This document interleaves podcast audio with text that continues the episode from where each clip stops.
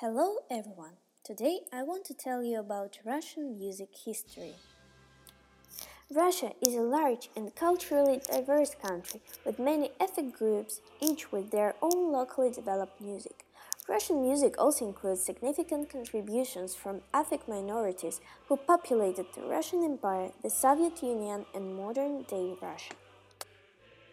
Russian music went through a long history, beginning from ritual folk songs and the sacred music of the Russian Orthodox Church. The 19th century saw the rise of highly acclaimed Russian classic music, and in the 20th century, major contributions by various composers, as well as Soviet composers, while the modern styles of Russian popular music developed, including Russian rock, Russian hip hop, and Russian pop. What about Russian music history?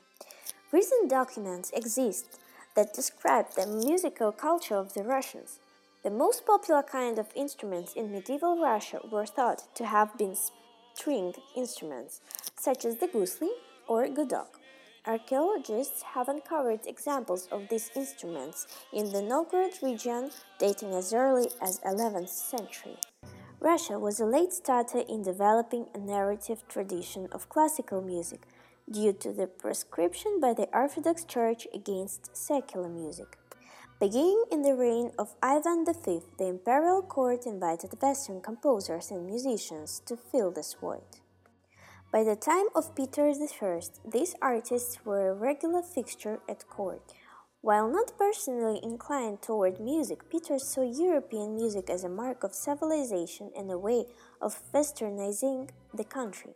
His establishment of the fashion style city of St. Petersburg helped foster its spread to the rest of the upper classes. A craze for Italian opera at court during the reigns of Empresses Elizabeth and Catherine also helped spread interest in Western music among the aristocracy.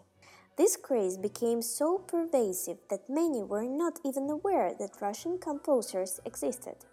The first great Russian composer to exploit native Russian music traditions into the realm of secular music was Michael Glinka. After the Russian Revolution, Russian music changed dramatically. The early 1920s were the era of avant garde experiments inspired by the revolutionary spirit of the era. New trends in music, like music based of synthetic chords, were proposed by enthusiastic clubs such as Association for Contemporary Music. However, in the 1930s, under the regime of Joseph Stalin, music was forced to be contained within certain boundaries of content and innovation. Film soundtracks produced a significant part of popular Soviet songs of that time. Старый клен, старый клен, старый клен стучит в стекло, приглашая нас с друзьями на прогулку. Music publishing and promotion in the Soviet Union was a state monopoly. To earn money and fame from their talent, Soviet musicians had to assign to the state-owned label Melodiya. This meant accepting certain boundaries of experimentation, that is, the family friendly performance and politically neutral lyrics favored by censors. Meanwhile, with the arrival of new sound recording technologies, it became possible for common fans to record and exchange their music via magnetic tape recorders. This helped underground music subcultures such as bard and rock music, to flourish despite being ignored by the state owned media. Rock music came to the Soviet Union in the late 1960s with Beatlemania and many rock bands arose during the late 1970s, such as Mashina Vremeni, Aquarium, and Autograph. These bands were not allowed to publish their music and remained underground. The golden age of Russian rock is widely considered to have been in the 1980s. A specific, exclusively Russian kind of music has emerged, which mixed criminal songs, bard and romance music. It is labeled Russian chanson.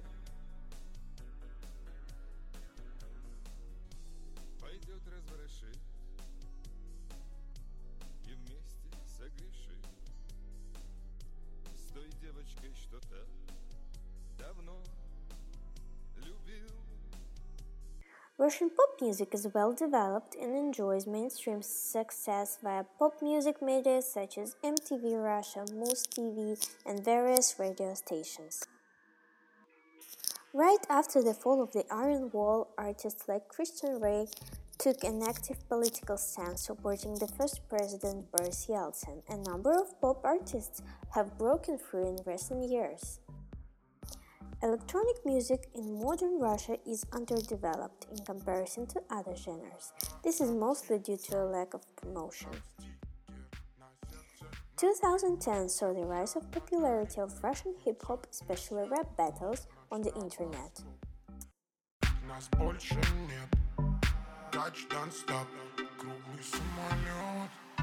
That was all for today's podcast. Hope you enjoyed it. Thank you so much for listening. Goodbye.